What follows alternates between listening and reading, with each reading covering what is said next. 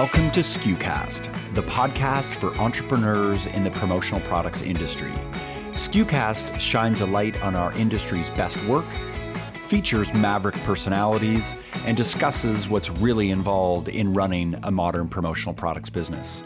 SKUcast is the official podcast of commonsku.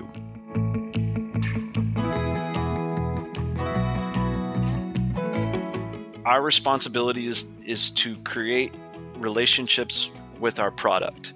It is not to create relationships with people.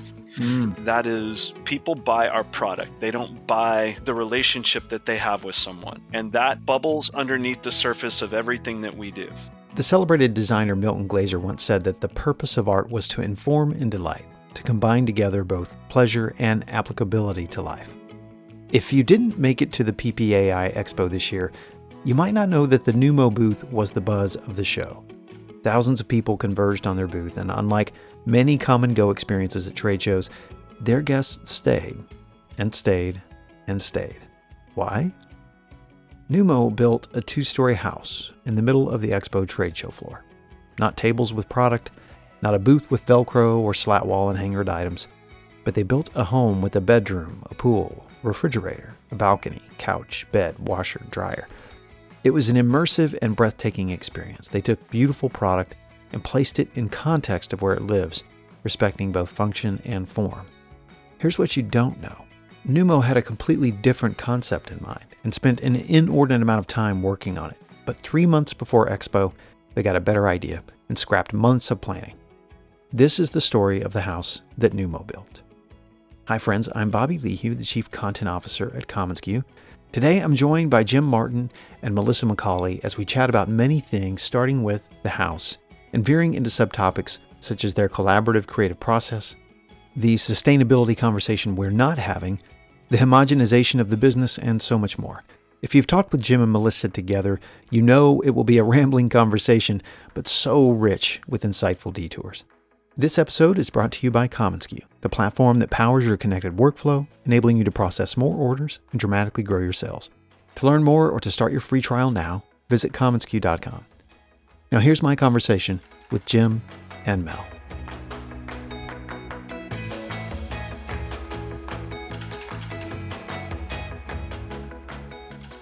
God, guys, I'm so glad to have you on this. This is not speakerly me speaking. This is like just thrilled to have Is you this guys authentic, passionate disruptor, humble you speaking? so, since you already let, went that way direction, Mel, let's talk about those words we're not going to use today. We're not going to use passionate. We're not, we're not going to use disruptor. We're not going to use humble. We're not going to use authentic. And per Jim's instructions, we're not going to use ROI. or the industry. or the industry. or the or industry. No. Okay. What we, we will say when we use uh-huh. the industry is just that we want everyone to know we are putting our air quotes up when we say the okay, industry. Right. We don't right. say the industry without okay. air quotes. Oh, how about I just get started? I'm going to go start with my first question, and we're going to probably go off the rails pretty quick. And I'm I'm here for this ride. Yeah, we can definitely disclaim our squirrelism if we need to. Yeah, I mean, we, I will for sure. For Jim sure. likes to. What do you say, Jim, at three in the morning in the booth when you're like, "This is the face of mental illness"? Well, yeah. I'll do the best I can. Not to poke fun I'll do the best I can to keep, mentally to keep ill. You, I certainly I'll do the best am. I can to keep you guys focused. Okay. Oh, well, right. thanks. thanks it Jim. sure feels good to have you help us with that as someone who's completely focused at all yeah, times. Yeah, right. Somebody has. But right when we were fired up the mics, we talked a little about about how you guys work together, which sounds like not even controlled chaos; it's just chaos. Is that how you would describe yep. your working relationship? Yep. Um, you know, you got some beautiful mind things at work going yeah. on there, and yeah. Look, I think that I think that Mel and I have the. It's important that the audience know right now that we are not in the same room. We yeah. and we can't, and we're actually looking at each other right now, going. I think uh. that we uh. fundamentally believe in what is possible with our business, and right. and uh, I I don't I don't know. I think that's our motivations aren't always the same, and sometimes they are. Right. And at the end of the day, somehow we come together to create something. And as we're Yeah. Well, we we talked. We were talking before we hit record about how messy the creative process is, and that's a part of it. It's a lot more stressful, messy, chaotic, neurotic, especially neurotic than people want to believe. Absolutely. I like to say it's not linear, it's a heat map. And at the same time, as Jim pointed out to me the other day, it's like completely linear. Like I'm asking how we did this, but not this, or why right. this happened without right. this happening. He's like, you realize you're asking people why they aren't being more linear. And then you're telling them it's a heat map, but it's like a totally a heat yeah, map. Yeah, yeah, yeah. And you just have to be linear in between the jumping that, points. That's a great uh, point. Not only that, we're asking folks to be creative, but we're asking them to somehow fit some kind of a paradigm for that, as if some or control right. control that to some degree when it's quite messy. Let, let, me let me get into this booth. So walking in the front door, okay. I'm going to tell you guys, and you're both going to roll your eyes. Just be patient with me. Um, I was one of many that walked into your booth and and said some kind of superlative, some gasping moment came from them. I walked in and I'm going to tell you why I thought it, but the first word that came to my mind, don't roll your eyes, is breathtaking. But here's why breathtaking because I felt like this is what it should be like. This is what the experience should be like. Not because you guys had set up some kind of iconoclastic thing, which you would hate that word. That's got to be on the list, iconoclastic. Um, you know, I don't know. I don't, oh, you like yeah. that one? Okay, good. We'll keep that. Want to pause on that. We're well, and I don't want to argue with breathtaking either. I think that at okay. the end of the day, if we sat around and said, "What would you like to accomplish with this booth?" It would be, "I want to take people's that's breath away." Right. Um, and that's certainly more tactful that everybody walked in and screamed, "How much did this cost?" Because we got a oh, lot of that. Following from yeah. that, I would say iconoclastic would be the exact word that we would be looking for. Perfect. All right, great. I'm glad I did. I'm glad I used the right that because that's truly what happened. You guys had a series of statements, and the reason why it was so breathtaking to me is because I read the signs before I walked in. I didn't just walk in the booth, so I understood the philosophy. I, I think I intuited it anyways before I read the, the the, the material. Walking the front door of your home slash booth, you had a series. I'm going to call, it an experience, unless that's a word we want to outlaw that you had a series of statements that I think the first part of the statement is the most sublime definition of sustainability that anyone has ever come up with for our industry. The statement was framed on the entryway to your booth, and it said this We believe in making things that are useful. Not merely for the sake of manufacturing, but for the purpose of the items we create being used, being passed on, bringing value to the people who own them. Our industry doesn't have to be trash. Data shows that 69% of consumers would pick up a promotional product if they deemed it useful. Why not make only useful things? You won't find any fidget spinners here, friends. When products last longer than a single use or a day, they move into the home and become a part of the fabric of our lives. The really good ones earn a place not only in our homes, but in our hearts. Driven by the idea, everyone be patient with me, I'm, we're almost done. Driven by the idea that promotional products can tell a story and create more than a single use experience, we are here to push the industry forward out of the habit of quick, often sloppy goods into the era of suppliers coming to market with actual goods that fulfill the need for both function and form. Some say it's irrational. That's my favorite part in the line, by the way. um, Melissa, I love how you created context for all of your products. So you trained the industry not to just think about stylistic design, but purpose and function. And it's subtle, but what you did with your design reminded us that these products, when viewed in a beautiful context of how and where they're used, can bring meaning to the user. And I especially loved how, uh, by the way, I'm going to pause and give you a chance to reflect on this. Where did this philosophy come from? So, oh man, I could do a podcast on this topic yeah. alone, just based on the fact that when I was a distributor, yeah. Jim's favorite words, he's rolling his eyes right now. Um, I had a hard time. I know what my struggles were, um, besides the fact that my purchase orders didn't have commas in them. My, I seem to believe that that was maybe someone else's fault. Mm. Um, and not to place blame, but I felt like there wasn't a whole lot I could sell. This purple thing didn't match this purple thing. That even within the same suppliers, the the purple things they were buying didn't match yeah. each other. And I'm just like, well, and and maybe customers would have bought that, and I needed to overlook some of that, anyways. Long story short, on the whole, when I came to work at Numo, I I told Jim this was one of maybe three suppliers I would actually ever even consider working at because I didn't feel like it was trash. And at that time, sure, there might have been a little, we need to clean some things up, but I see what this looks like in what I mean, I've been here now six years. I I see what this looks like in five, six years. And um, I mean, everybody already loves Numo. They just don't even yeah. know it yet. And that was a quote from my interview, literally, that I I find myself at the juxtaposition now of like what's pretty and what makes sense and kind of given in the years past we've always agreed that our product like we internally that our products are useful and that yes you can take and use this and it's highly customizable. So even the the person creating this product to give to an end user it's more valuable to them because it's a little more custom than what somebody can pull yeah. off of a shelf and while i think over the last couple of years we've been able to show the yeah. prettiness of it um, while some see the function in some things there was this time that i just wanted to spell right. it out for right. everyone knowing that they wouldn't read that a lot of people wouldn't read this stuff and it's like yeah yeah yeah words words right. words right what's new and so so i just wanted to be able to at least stake claim on the fact that if you do this right all of that value will be there and the industry yep. air quotes taunts this whole you know be it asi or ppai mm, love you both but they want to tell everybody what this ROI is on promotional products and how it's so much more effective than radio and mm-hmm. billboard mm-hmm. and blah blah blah, right? And and that it's got a larger cost per or smaller cost, mm-hmm. whatever mm-hmm. cost per impression value. Um, and and while I believe that all of those things are true, if someone's actually wearing a T-shirt that promotes something walking around, we always say that what is the ROI of something that's in the trash? Right, it's right. negative dollars. I mean, I think we put zero on the actual thing, but it's negative money. It's somebody spent money on yeah. someone throwing that in the trash.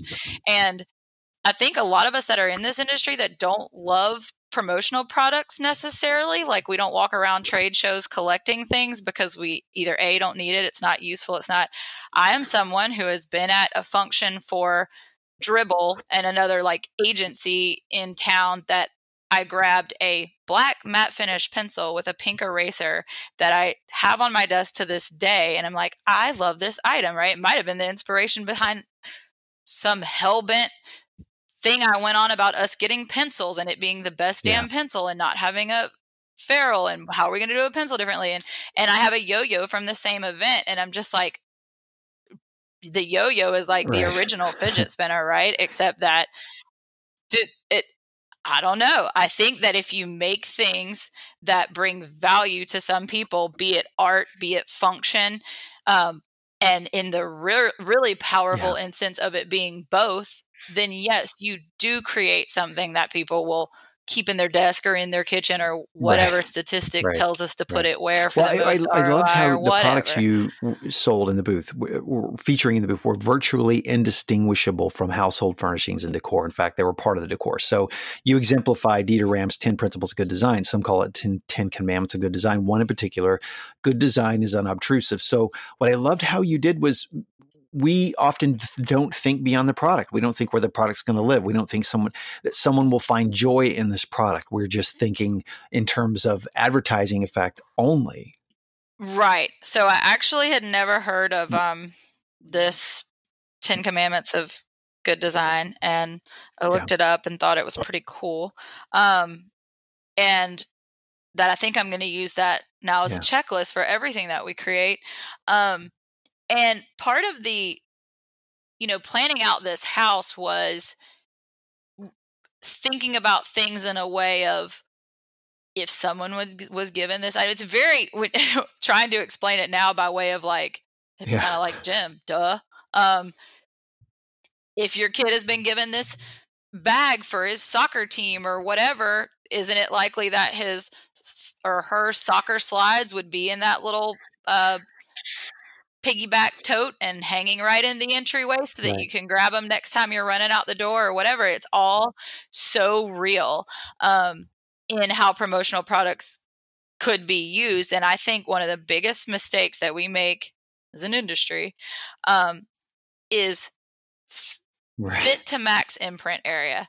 Um, and just because you can doesn't mean you should. You know, it's it's one of those things where will a person use this item yeah. if you make them a moving billboard for something? And these are all things just to consider. Hey if it's a a team sport that you i get it. Not everybody wants to have so and so's car wash on their um, right. backpack or their whatever. It just kind of it different strokes for different folks. But i think at the the bare minimum we as suppliers or Numo as a supplier. I'm going to speak for everyone else, but we should at least create something that looks um, attractive to people. Um, yeah, yeah, beautiful and useful. Absolutely. Jim, Jim, what are your thoughts on on the philosophy that you guys had all over the? Did, did people comment on the the things you had framed all over the the house? Yes, you know, I, I, I think I, I, I think everything Mel said, and I think what the the what was framed and what you read sums up our concept far better than I could, right? With the exception yeah. of the industry bit. I you know, I don't think we're not beholden to the industry. This is what what we believe and you commented about what while Mel and I disagree about many many things at our core is exactly what we did in that trade show booth yeah. and and mel says duh right and and that's kind of where i am on it all I, I i have such a hard time with people wanting to understand the why behind it it yeah. you know and I, i've right. said it before right it's make cool shit that's yeah. that's the only thing that we as a business are are required to do yeah. is to make compelling products that make good sense that that from a competitive standpoint we're not there trying to have a better salesperson have a better relationship be a scratch golfer be yeah. able to win some trip be able to compete to win a trip to Costa Rica right, right? At, right. at its at its core we're just trying to solve a problem for an end user yeah. It also and, seems and we need like, to solve that problem better than everyone else, and I think we do. Yeah. And uh, anyway, I don't know. Sorry. And yeah, no. I'll add on to that Sorry. too that um, Jim is like Jim, and this this is happens in terms. He is not a why person, and when I think about like as a child, I was such a why, why, mama, why? Yeah. You know, here here's a person, a homeless person, and whatever, and I'm like, why? Well, most of they don't have a job. Why? Well, this why you know yeah. and so uh, sometimes i feel the need to explain some of what we do and i don't we don't owe that to anyone we don't have to tell the industry why we do what we do or we don't it's just that this time i knew it was going to be so over the top that when people came in and asked why or told us we were irrational or crazy, I just wanted to be able to point to the wall and be like, so we have an email address that we send our emails to. And the moment we decided to start sending email blasts again, um, which was probably some another irrational thought, but we were like, let we say this is why a lot, you know, in regards yeah. to anything, in regard to anything. This is why, this is why. And so we made our email that we send email blast from this is why at numomfg.com. and I think it was supposed to be temporary and it got stuck or whatever, but we find ourselves saying that a lot. And I think one of the posters said that yeah. this is why, yeah. you know, and we just, I guess, to explain ourselves, even though we don't have to explain ourselves. And Jim and I agree to disagree on some of that by way of, you know, I think if we can help people understand that it might be a little lost on them what we're doing, and they would like to understand it, then I would like to tell them why, if that makes yeah. sense. Yeah. Um, so I think that what we do is the the gap between what you would perceive as I don't want to say how do I say this the right way? The gap between 95% and where we are is far more vast than the gap between 95% and 90%. And I think our message is so much more nuanced and subtle Yeah. that, that I think that's so my issue that I have with writing it all down and spelling it all out is that Yeah. is that you know I, for for what purpose right and Right. and I you know I don't want to get all crazy about all of this but it's the this concept of of of of I don't understand I don't I don't understand it but I love it and Yeah. that Yeah. that that is what from my standpoint you know Mel and I we do this this having to explain everything and having to explain everything and I think that difficulty we do it with our employees all the time right trying to get them aligned with where we're wanting to go and and Right. you can you can you can write all of the verbiage that you want at a certain point in time you have to feel it right Yeah.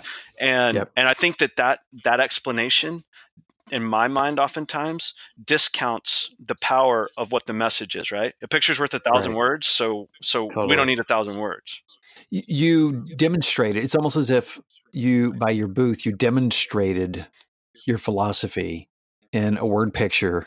And in, in a funny way, it's like it was like an education session on its own. That's what I. I mean, I, that is not even to demean it. I hope you don't mean that. I hope you don't take it that way. It was almost like an educational experience for everyone. Is it not ironic that our trade organizations spend all this money lobbying and don't spend money explaining that concept? The concept of utility? um, usefulness and beautifulness and the utility of beautiful things, right. uh, which which creates a sustainable product, which creates a sustainable industry, which creates a sustainable lifestyle that you want to live. yeah. And it's far more Yeah. nuanced. It- it's Right. far more nuanced and far more helps us sleep and far better more at night for difficult sure. right but i just It's far more different. Yeah. anyway Let me ask this. You know, I- you guys are you're preaching to the choir here when you you this next thing you had pinned up on the wall. I've often said the laziest question in our business is what's new, and the only correct one is what works. And on the entry to the house, you publish this as well. The setup is meant for you to explore, think, challenge yourself, and to not ask what's new. That's got to be the worst thing you can hear when you're constantly cranking out items all the time, especially what you, the way you're doing it. I'm totally, and I get it. I'm so hypocritical on that one. I think that I I would walk into someone's booth tomorrow and ask what's new.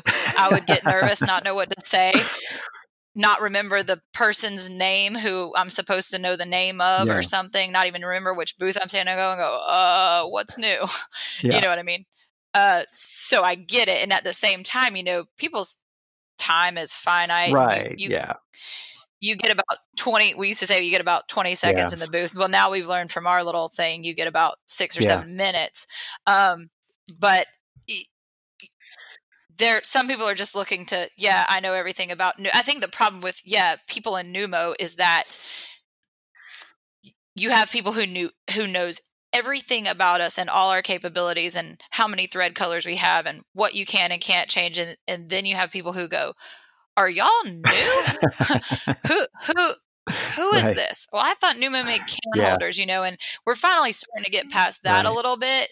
And you know, I saw the other day someone said in the the like terrible place that I shouldn't hang out on that Facebook group because I get in trouble there. But um, I saw someone say I had never heard of Numo until this post, and I was just like, I I'm glad that she learned of Numo, and I, at the same time, I have to ask myself if you're in this industry right now and you don't know who Numo is, I think that's a Yeah, problem.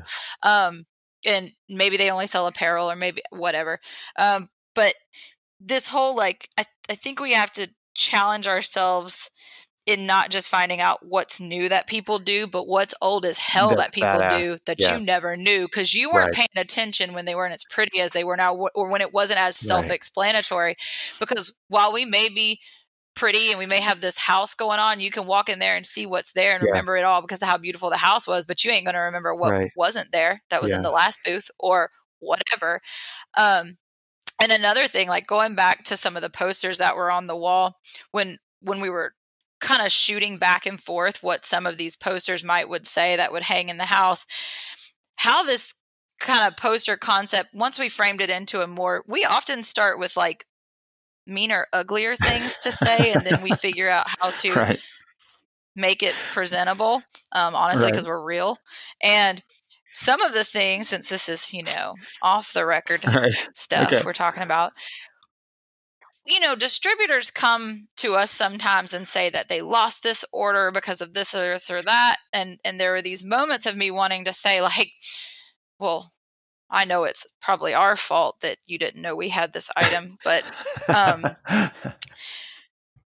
but sometimes you lose customers because maybe you weren't doing the best job or you didn't look better than this other distributor who takes pride in their self promos or who does this or this or that and I, I think what we were calling for in this booth outside of like then to make people realize the function of products in homes if they actually go to live there was to just ask Yeah. for better yeah. from Absolutely. everyone. Like it's not my job to change Right. the industry, but I do believe that I want to work in a place that I don't feel Yeah. is trash. Numo Right. is not trash. The industry, you know, I don't want to be the person who says I'm a little. Let's hear your elevator No. speech, Bobby. Yeah. Are you a podcast technology person, or do you work in the promotional products industry? And the the only way it's going to get any better is to be a part of changing it and and whether I change the industry or not, I'm going to make the place that I work at beautiful and something I'm proud of and something I'm proud to be a part of whether the industry Well, that- sucks or this not. This goes back to both of you. You have this inherent philosophy in both of you that you're building products and things you want to be proud of yourself personally.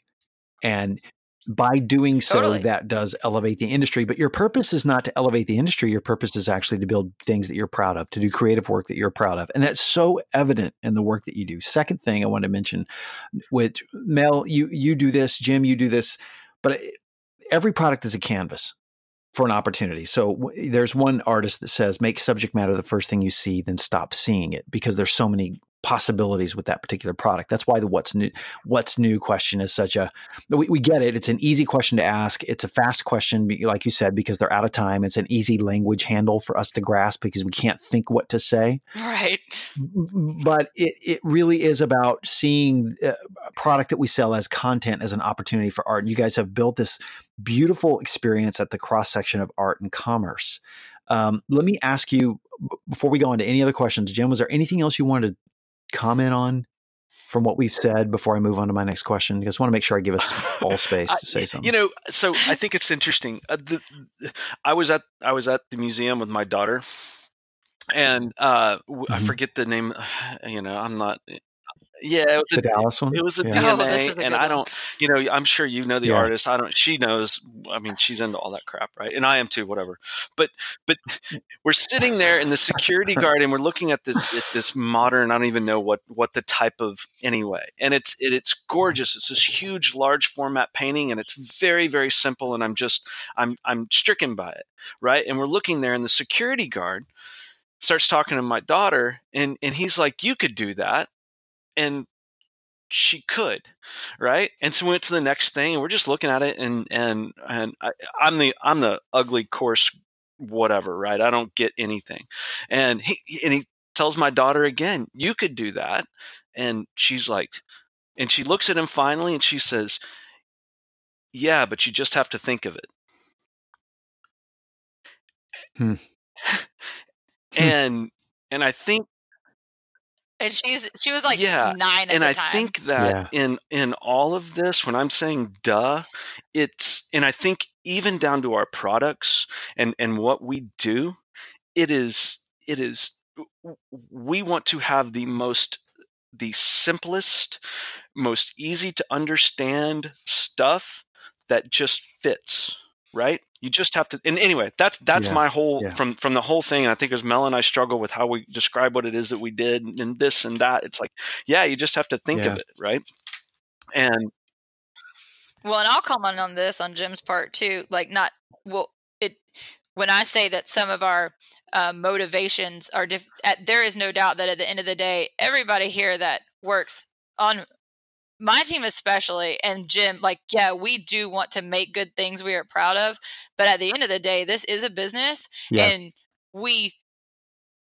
It's not lost on us that we would also like to Amen. generate Oh, revenue. hell yeah. Um, yeah. and so right and so like as we sit here and go like oh yeah we just make it all pretty and it it I like doing both of those things. Yeah. Um, and just so everybody knows, too, I feel it's important time to announce that my background is in accounting. Wow. And so anyone who out there might be thinking that I've gone to some Wow. creative arts school and knows, right? Um, I went to blew school my for mind. accounting. That just blew my mind. Um, yeah. and so sometimes I think people think like, oh, she's just this naturally talented person. Gosh, I'm that person in high school where if I wasn't studying all night, I was going to fail the test, but somehow still got good grades. The same applies now. Yeah. I am up all night figuring this stuff out. Okay, no- It is not. On this point, this is, your Mel, you're getting into something really good that I want you to. I want you to keep talking about this, but I have a question for you that's related to what you just said. So we so far we've been talking about creativity and the creative process and how ambiguous some of this is, how it's really hard to define, but you feel it you in your gut. It's intuitive. One of the challenges we have when we see an experience like what you built is we think creativity is spontaneous. So we, but but uh, you guys are going to bear with me, but one writer wrote it this way that spontaneity is this impression, like Jim at the art museum, seeing that piece of art.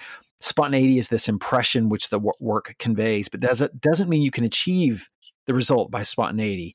In most cases, it's only a lot of hard fucking work and perspiration and sweat that allows you to arrive at the most satisfying, apparently spontaneous solution. We got to walk into the booth and have this spontaneous experience where we thought, my God, look at this piece of art.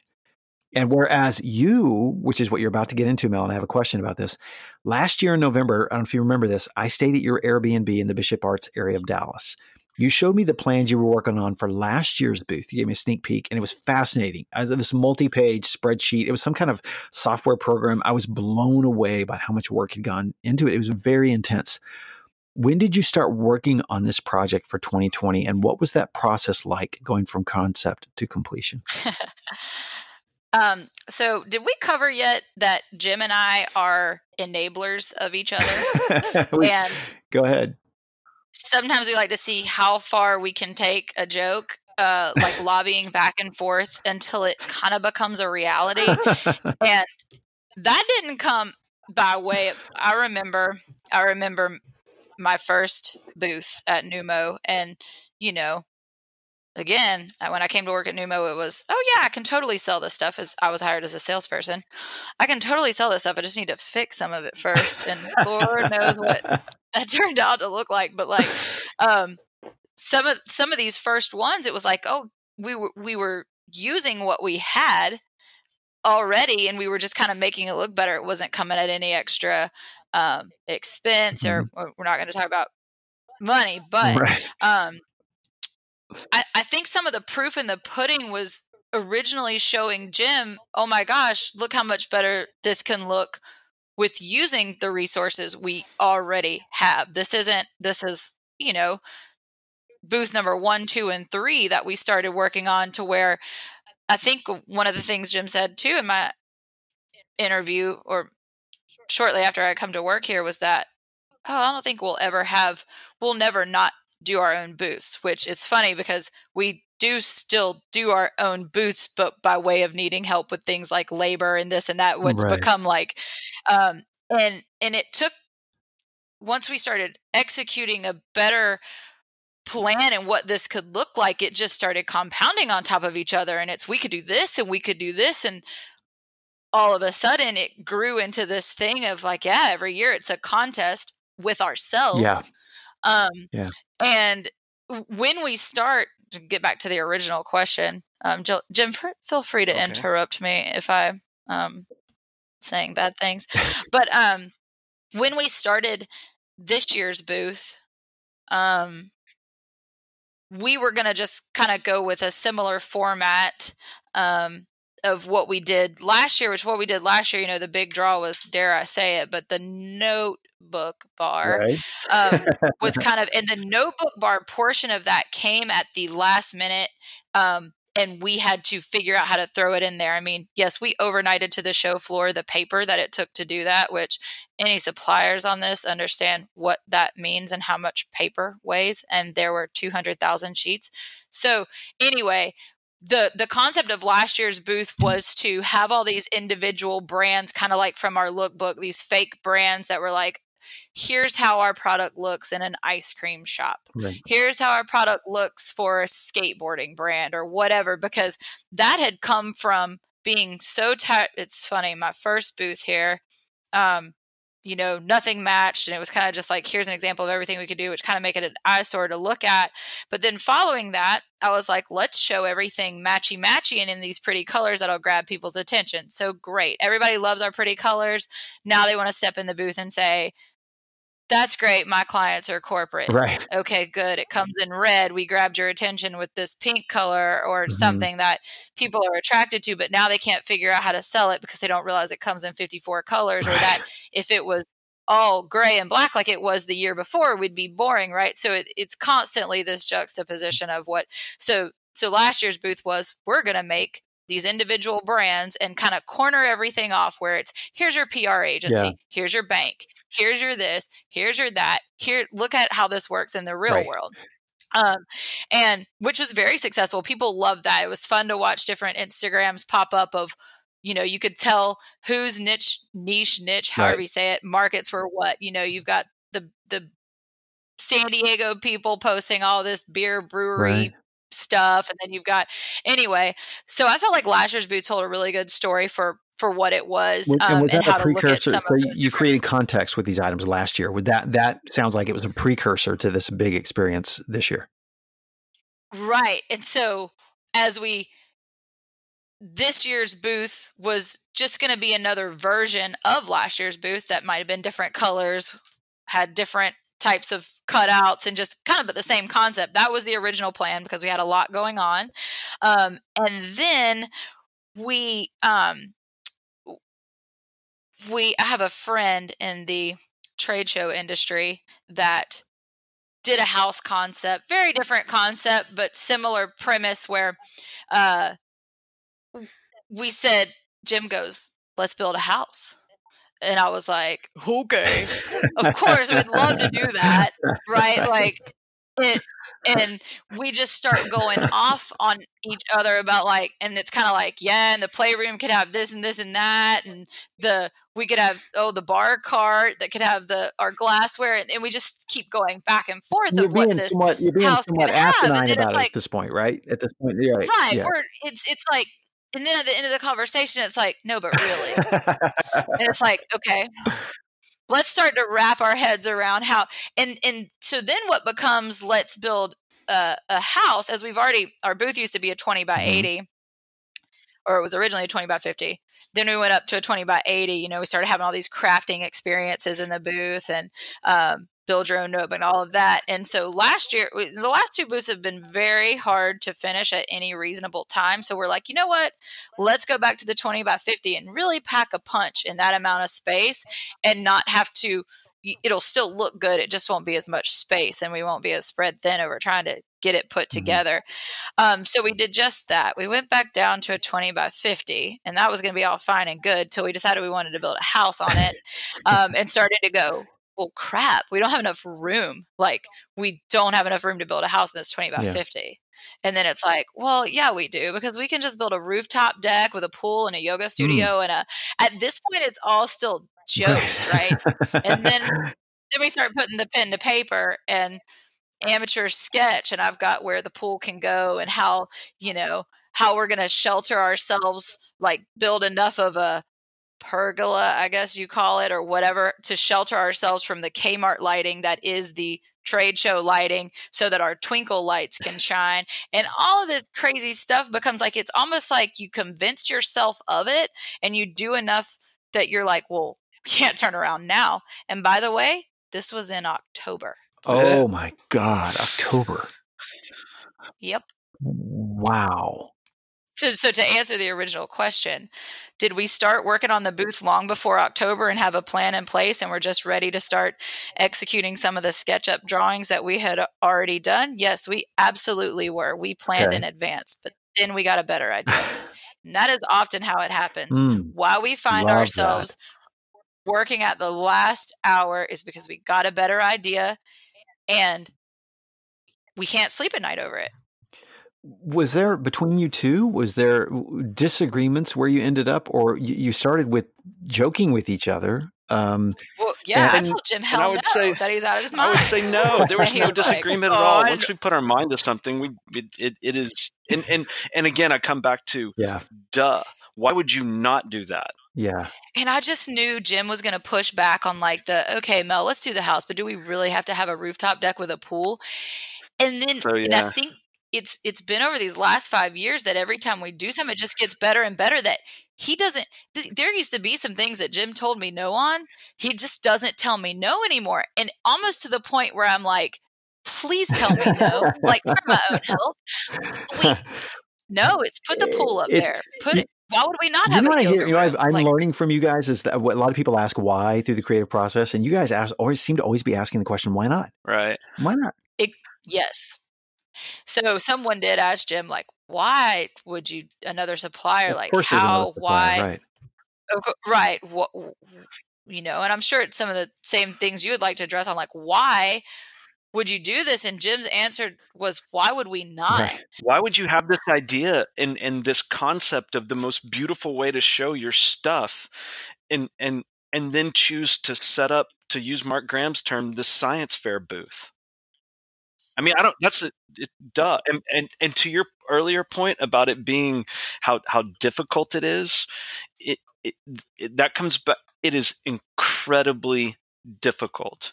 And It's And it is- difficult to do a shitty booth. this is And it five costs a years lot six to- years of of building trust and and and Right, getting right. better you don't you don't wake up one day and decide you're going to do that what we did and then just go do it it is building on top it and, and every everything we Good do in our business is the same if you look at the arc of our product development it begins with something very Yeah. crude and then three years down the road it's holy crap look at what it is that it looks like now right Yeah. and i think that is and some of this is like you get one shot. You get Yeah. one shot. But but to a great point that your ecosystem it's like this it's an iterative process altogether. The sort of melds. Jim, to your point then on this subject, many folks are shuttering their exhibits. They're choosing to network. They're voiding the shows. But you've doubled down, like more so, more so probably. This was a significant investment and a growing investment for Numo. As each year you seem to raise the standard for yourselves first, um, and and then everyone else exhibiting, not just in exhibit style but product development as well. So I'm I'm not going to ask the the R, ROI question that's burning atop of everyone's minds because honestly, I feel like to do so is to demean the hard work that you've done over the past five years. It seems as though it's a natural evolution of your entire creative process. When people want to know the ROI question, I think they want it from two angles. Number one, it's a legitimate question about how much is the ROI for booths today, because people are asking that. I had the president of a very large distributor, one of the largest distributors, sit over across from me at lunch and say, "What are people getting out of these shows? I don't get it." Um, and then on the second hand, you have folks that want to ask the ROI question honestly because they want to dismiss it. They want to disprove or sh- prove that you were wrong, that that vast experience that you built that kept people in the booth 10 times or 20 times longer than they could didn't work. I think the big question is: Is it worth it? Right. okay Right? Jim? Is it worth it? okay so so um the, the the actual question that one of a, a supplier asked me and it wasn't a, is how can you afford to do this and my and my response was how can i afford not to What do you mean? so uh, if so first of all as a re- your your comment about networking and this and that uh, one at at my core and I think Melissa agrees with this uh, our responsibility is is to create relationships with our product. It is not to create relationships with people.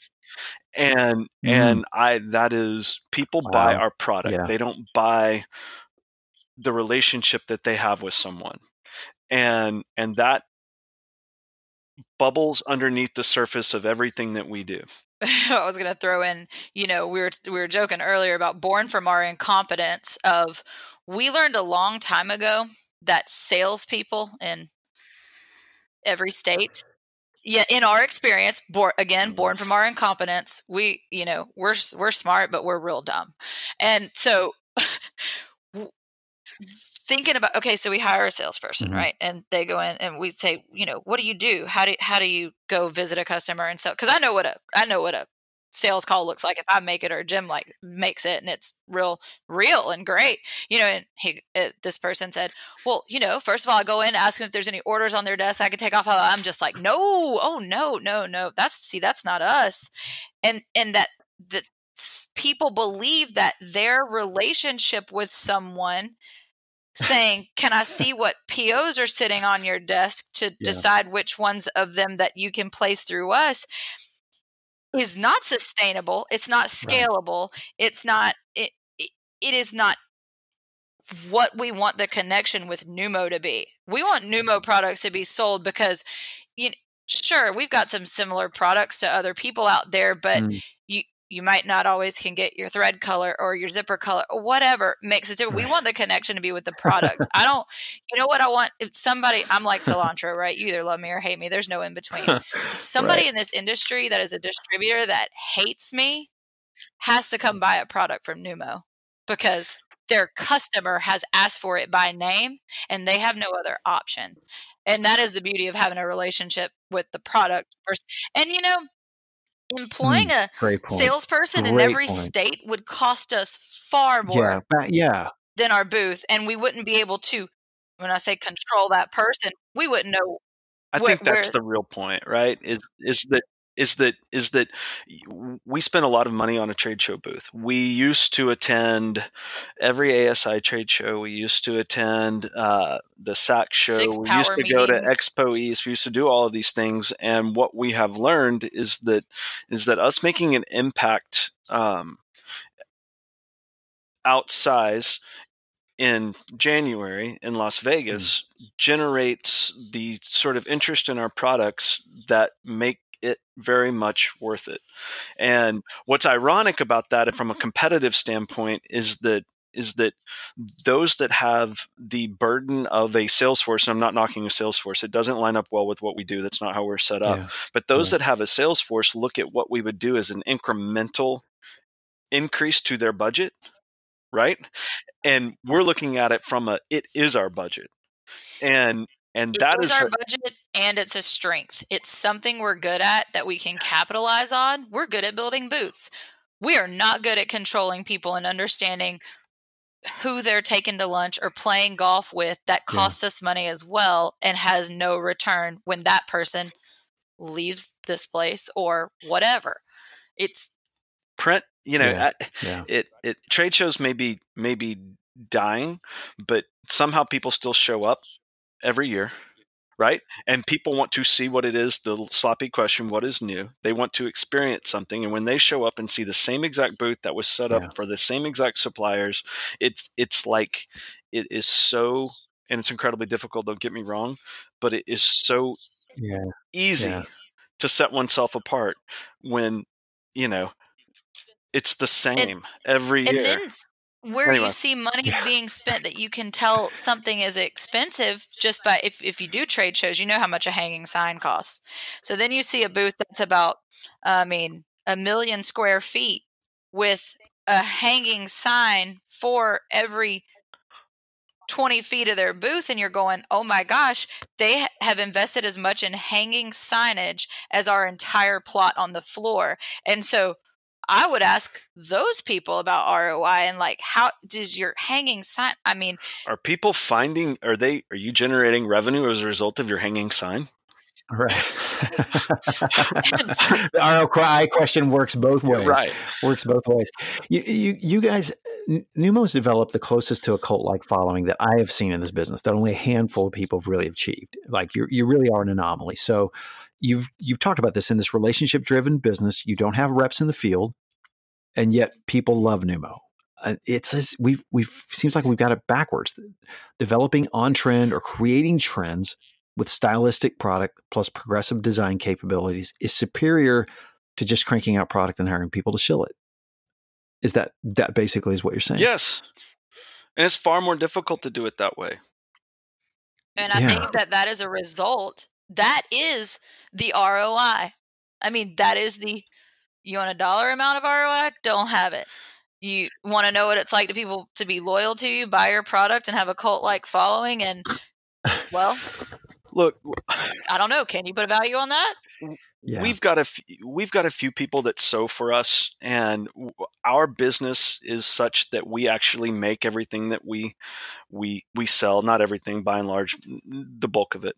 And and when you're sitting at looking at what it is that how you want to go to market and how you're going to um, uh, be accountable to your stakeholders, your your vendors, your customers, your employees, right?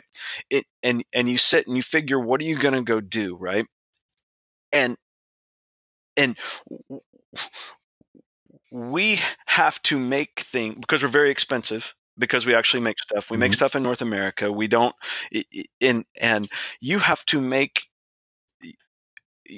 the products you make have to be compelling enough for people to want them and then you have to be able yeah. to to communicate what is very different and complicated and difficult about your line that that and so you have to be able to to to sell that to someone experientially right so that they're yeah, it, right. if if you have a beautiful booth and you put crap ass products in it it doesn't work right? If you have yeah. these beautiful products, and one of the things that Mel brings to the table that that she understands uh, so perfectly about our business is the potential of what it is that we make and how do you present that yeah. so that someone can see and understand it and believe in it right and right. and a salesperson right.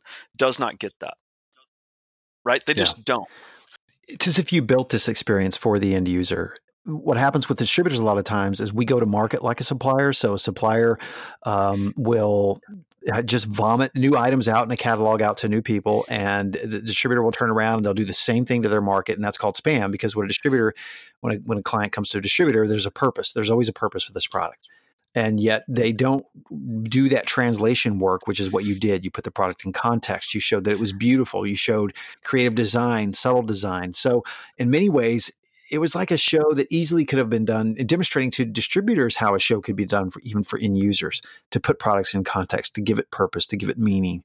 Um, what advice would you have for distributors working with their end users based on what you well, guys have learned? Based on what we've been told as suppliers, is that the distributors add the value, right? Mm-hmm. So, why do they need us to? Go ahead. Keep going. I won't, I won't well, stop you.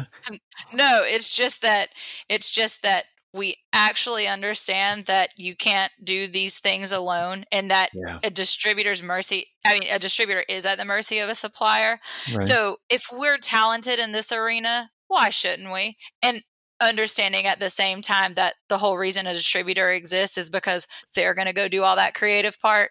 And so, you know what we say if we can just do the creative part too, it's just that's fine. It just will get, get us gets to, to the end faster. that much faster. Yeah, it gets to itself faster. Right. Right. And we'll send no matter where the end user decides if they want this product with this colored stitching or this color zipper, well, it sends them back to us unless they have 30 to 90 days to wait for it to come from China. Yeah. Um, just because, yeah, we're also an anomaly in that we sew things and make things. And I think there's a lot of things that impact the whole cult like following for one reason or another. And I think different people um, would define that reason differently. But the whole and we are more expensive and we have to stand behind what makes these things more expensive and just because Walmart is cheaper than Target does not mean I'm about to go there. In yeah. our in our case, and, we have better stuff than other people.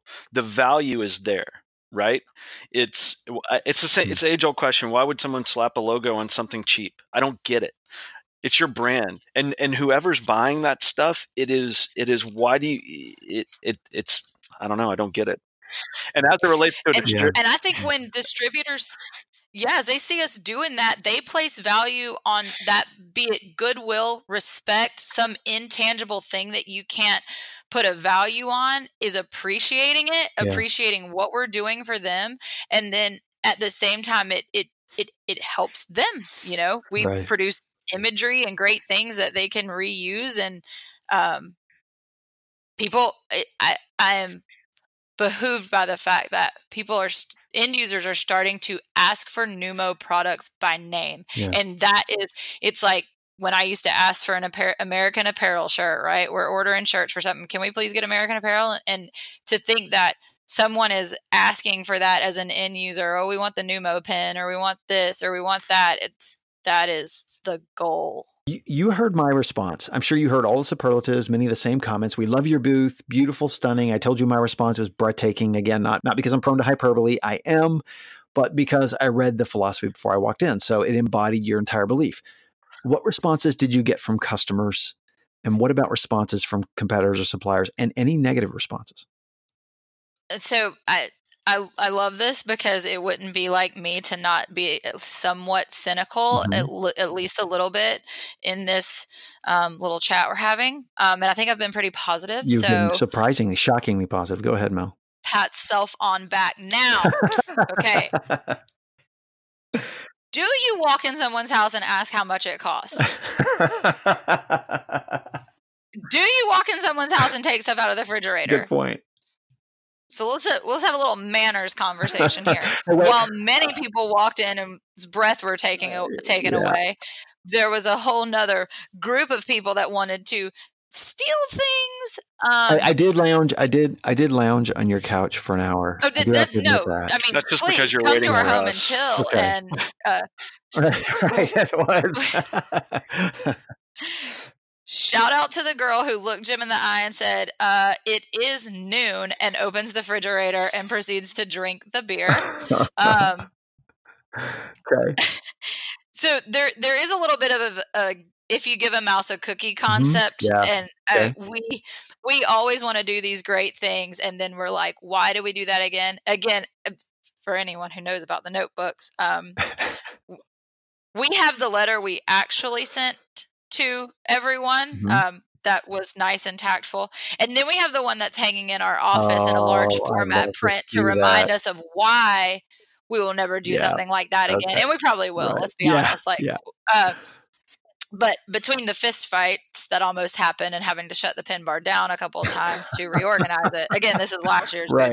but we've learned a little bit about if you give a mouse a cookie. If you offer someone to make a free notebook as a sample in the trinket industry, um, you better be prepared to get them their free notebook, okay? and as we should, because we promised it to them. So I'm right. not I'm not gonna okay. not defend what we should do there. But right. back to the topic of giving a mouse a cookie.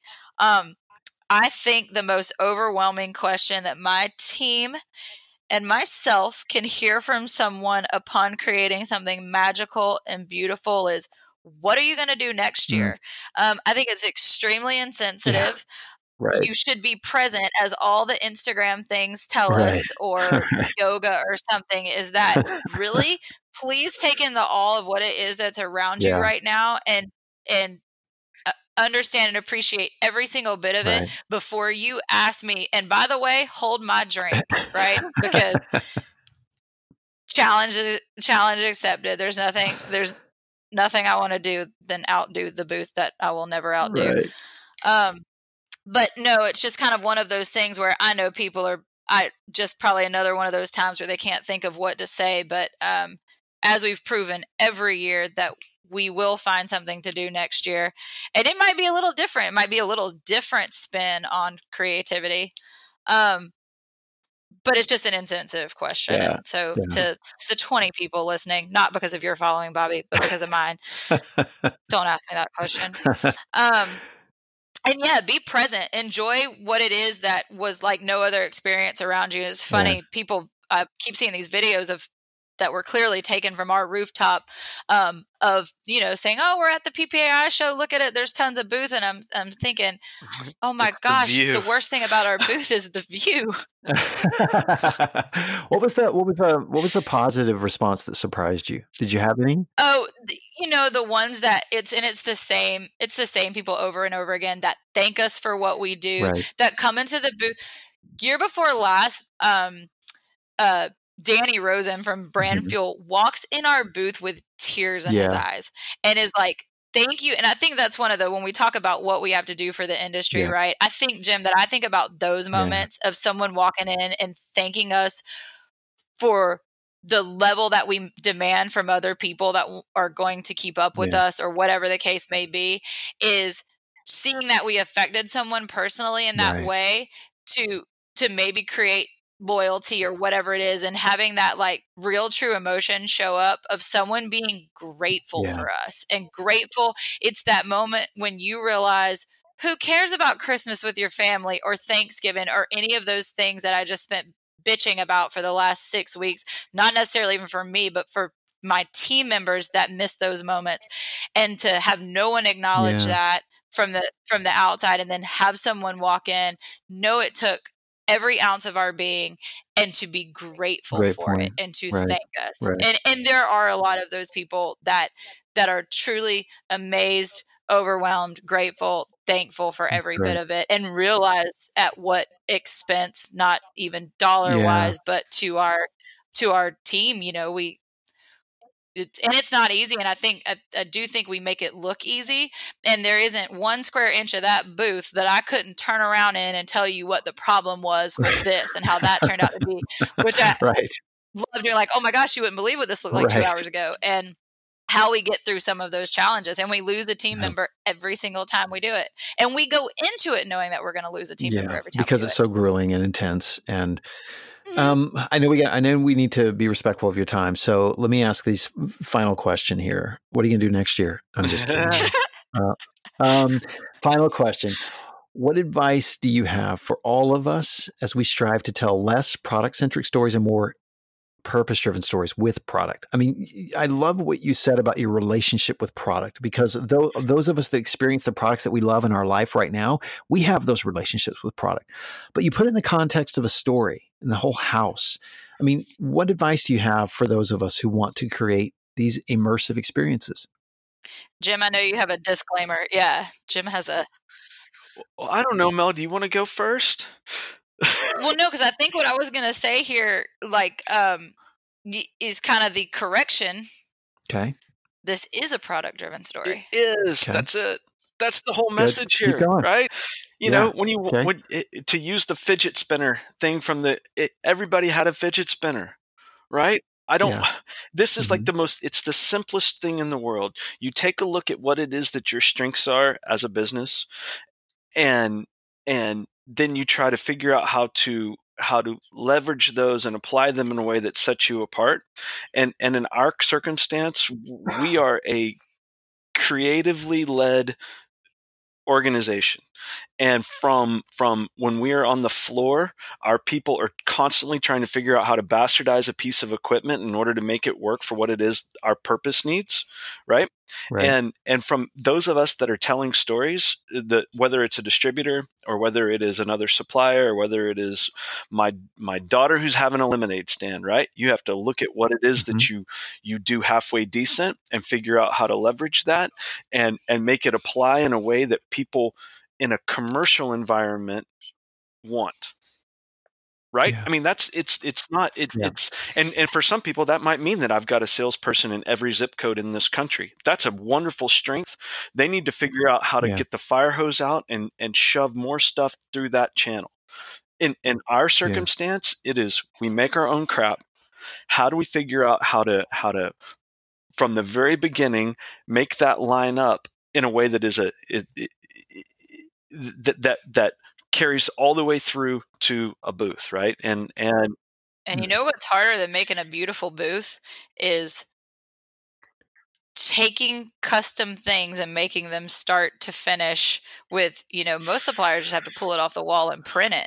Want to Yeah. talk about, oh, we cut it wrong. Oh, we did like before we can even get it on the press, it's oh, we pulled the wrong color, but then we got the right color and then we cut it wrong. These are things that people don't even know that are happening over here. That is Yeah. just we have that many more obstacles in our way by way of what but you would never And- even know it. and- oh, and I, I don't we have a hard time convincing people we make things. They think we pull this stuff and off the from a brand sometimes. and from a branding Yeah. standpoint commonsku like SKUCON and SKU Camp the the swag bags from there I mean everyone loves everything in there right and and Right. and Mark and the and the and the your team at commonsku, you curate that knowing that you have to create something that people look forward to love revere will use right and it Yeah. is now is that a product driven story or is that a uh, purpose driven story You know what Right. I mean? The purpose of what you're doing, you're Yeah. creating a community, but you're trying that product has to line up with what your community is,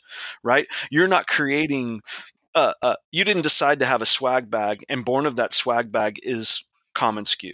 Well, what you did with what what you did with product is you also put it in context. So in both those cases, you built beautiful products, like you said, you have a relationship with product, but then you put it in context that we would understand, and there's the part of the story, in the sense that you you embraced it better. You understand its context. You understand how you received it. You understand where it lives in its relation to you. That was one of the beautiful, subtle things I saw in the house.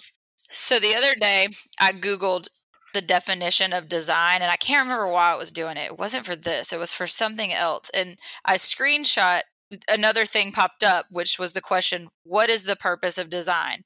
And the, I screenshot it because the answer it, it reads Design is the process of intentionally creating something, simultaneously considering its objective slash purpose, Hmm. comma, function, economics, socio socio-cultural factors, and aesthetics. Yeah. When I think about what we designed, it encompasses every angle of that. Whether you're looking at the product, the structure, the story, the it just embodies every bit of you know we have in this industry we have graphic designers which i like to call graphic artists Right.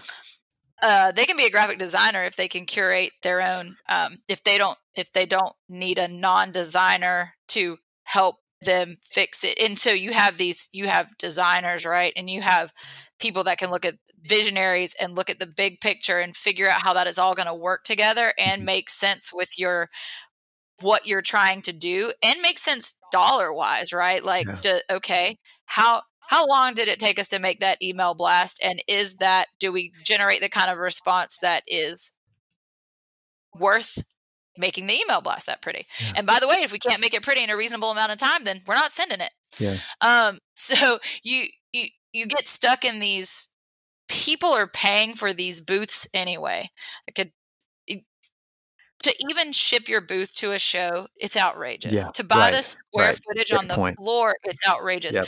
you're already spending the money Yeah. and sometimes you might not i don't know you're already spending the money Yeah. you can half-ass it or you can whole-ass it we Right. decided to whole-ass it and we right.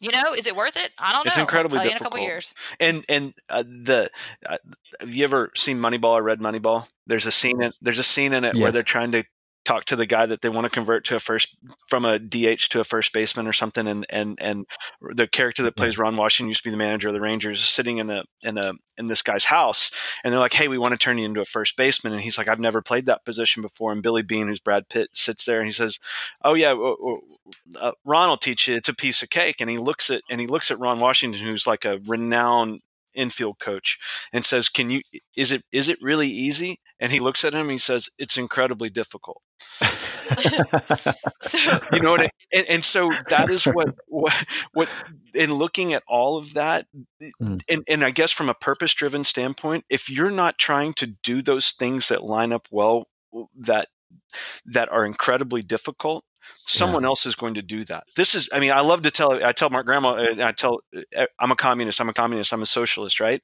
And and the re, the, the the reality is i'm a capitalist pig and and so is mel and we are trying to figure out how to eke out and scratch out every possible advantage that we can. And if we're not doing that in this world of consolidation where everybody's buying everybody and the coolest Yeah. indep- independent suppliers are being bought up and the same can be said for independent distributors yeah. and it's just turning into this homogenized thing.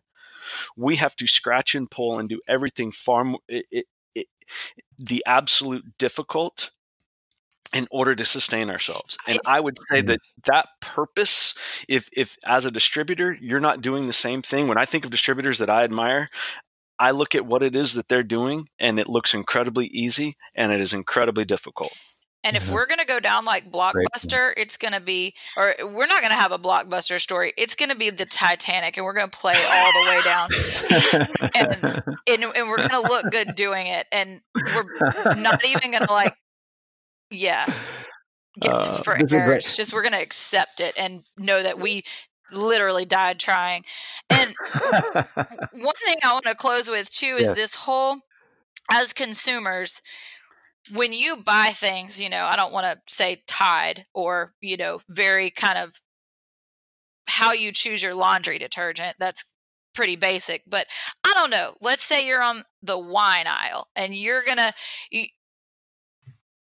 wine's not a good example either because I don't want people to judge me for picking wine off the labels, but makeup. makeup is a great one. Okay. And neither of you are going to be able to relate to this, but when you're at Ulta or Sephora or wherever and you're really just you want to try a new face wash or you want to try you you narrow it down to about four that you like what they say they're going to do or whatever and then those of us that p- place value on pretty things which should a should be everybody in this industry mm-hmm. absolutely you're gonna narrow it down to packaging or yeah. what's pretty or what looks the best sometimes it's the only sole way you can make a decision yes. and I know that's how I make my decisions sometimes. Yeah. Which it's not some, when it's not money based or it's not that you know all these face washes cost the same or yeah. who cares? I'll pay five dollars more for the prettier one or whatever the case right. may be.